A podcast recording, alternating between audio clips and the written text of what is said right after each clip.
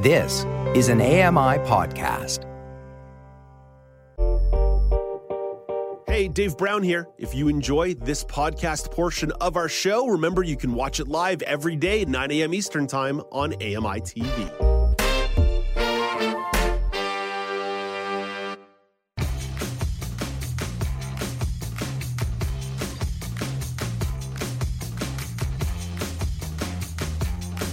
Welcome back. It's now with Dave Brown on AMI TV. New Year's resolutions and fitness goals, they're in full swing.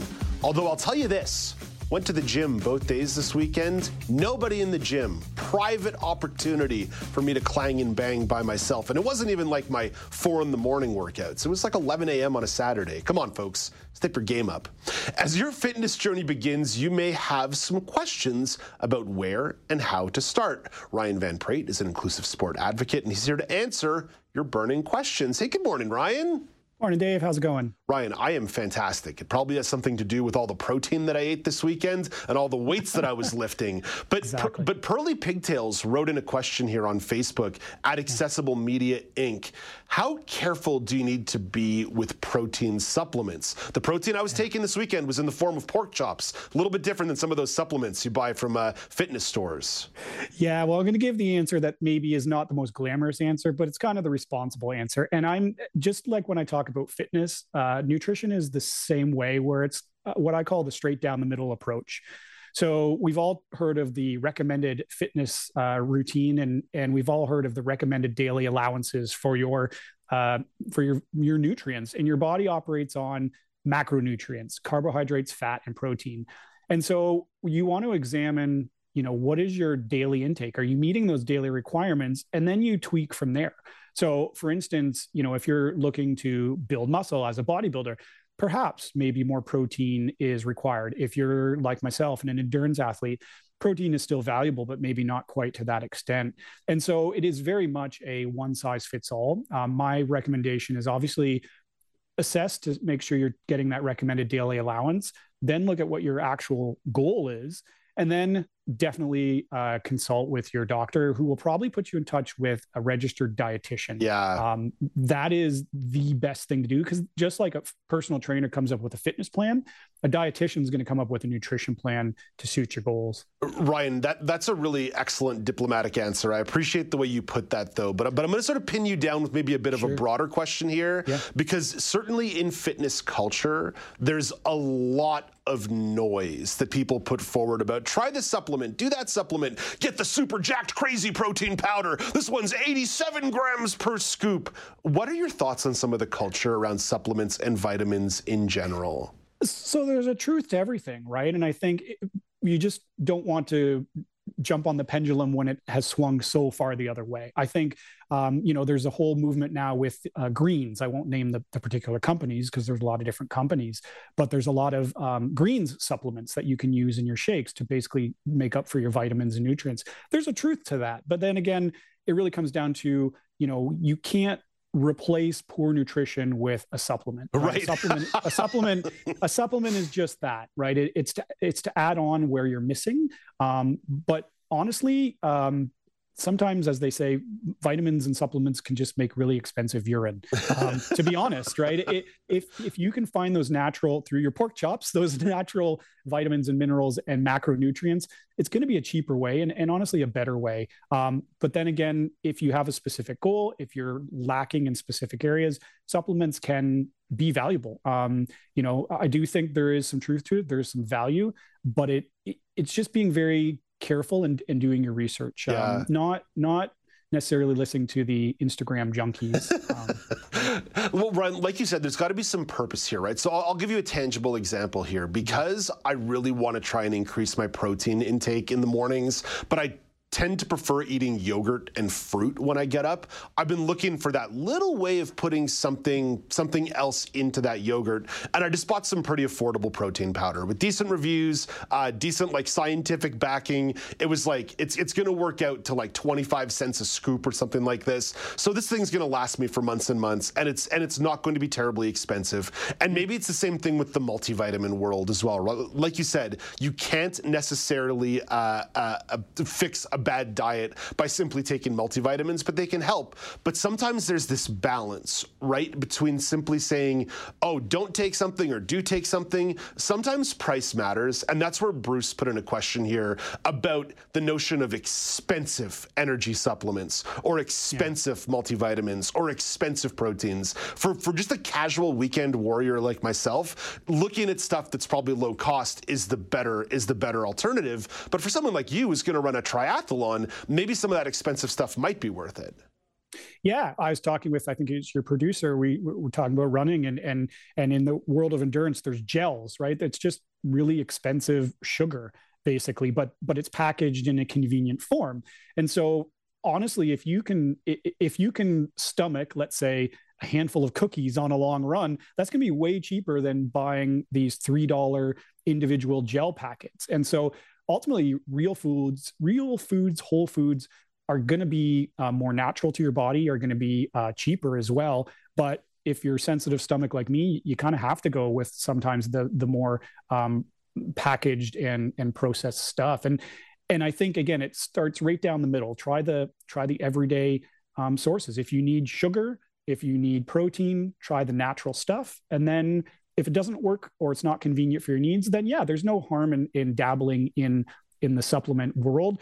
But just be mindful that it is not a fix all and it could be more expensive, but there definitely is value. I mean, I definitely use um, supplemented uh, carbohydrate for for my endurance world. So you know, Ryan, everyone's on their fitness journey at a different stage, and there are some folks who are just getting started. Maybe they're not ready to plop down the money for a gym membership just yet, and they want to do a little bit of stuff around the house exercise gear can be really expensive, and all of a sudden you've bought a whole bunch of stuff that piles up and takes up a lot of space.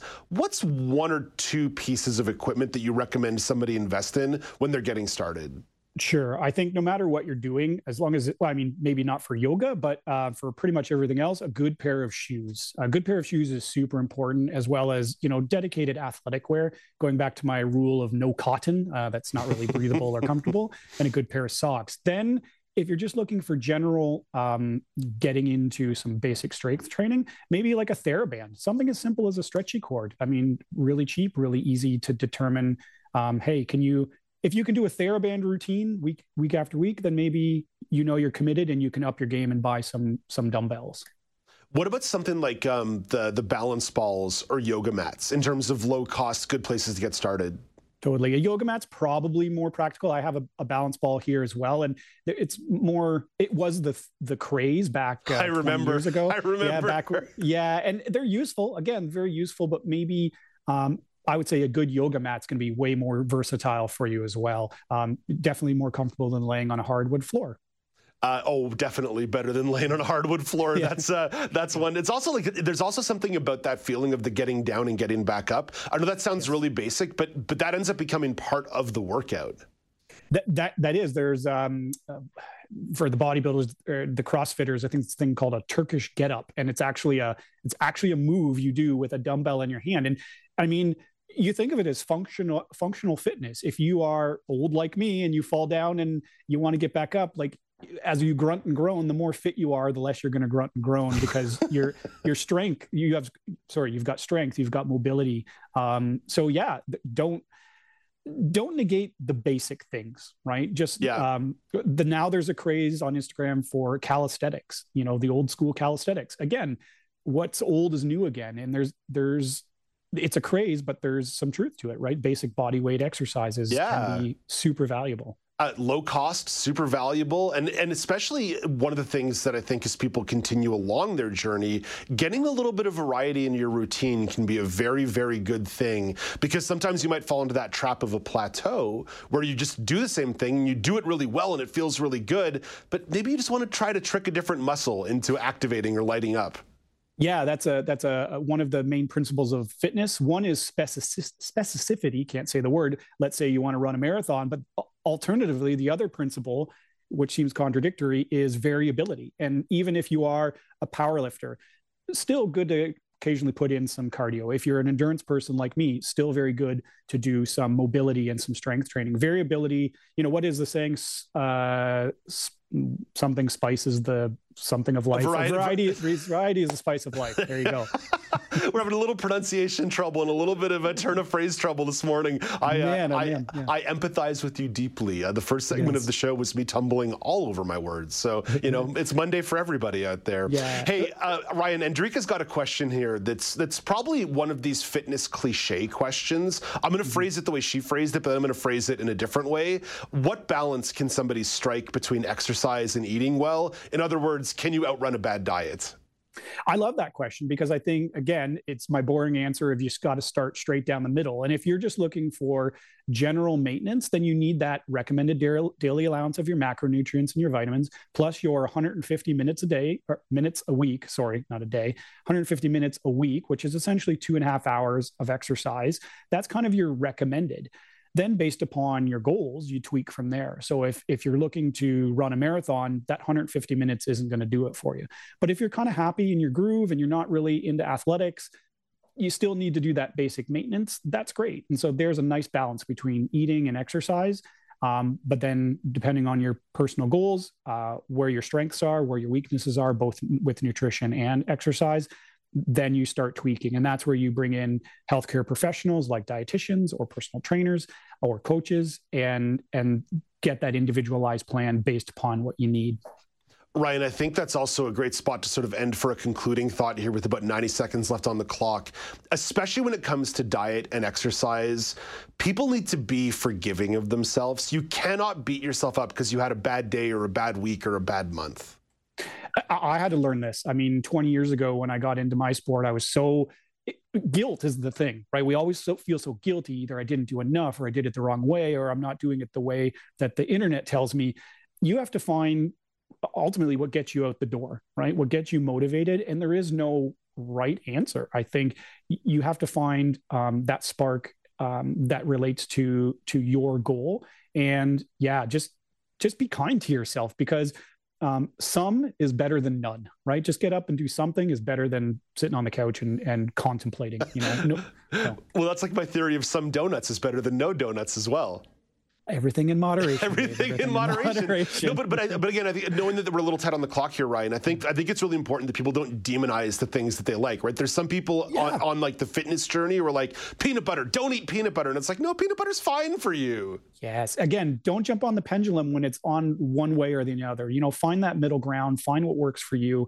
Um, all these fitness crazes, you know, can get your head spinning, but just pick what works best for you and what what's going to get you out the door. Hey Ryan, you're the best. Always appreciate your insight on these matters. I'll keep you posted on my bench press numbers.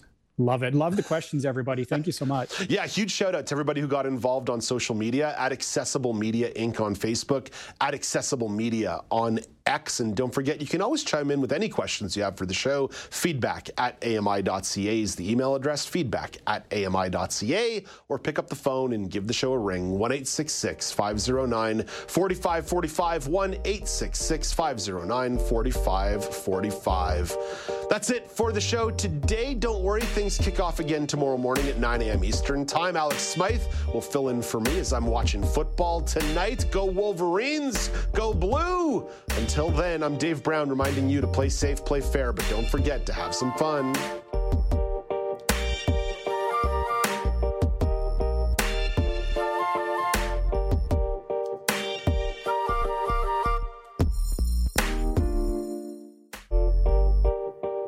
Hey, Dave Brown here. If you enjoy this podcast portion of our show, remember you can watch it live every day at 9 a.m. Eastern Time on AMI TV. Join me every couple weeks for the Outdoors with Lawrence Gunther podcast, where we learn about outdoor tech and tips. Plus, we look at news affecting the environment. AMI's Outdoors with Lawrence Gunther is available from your favorite podcast provider.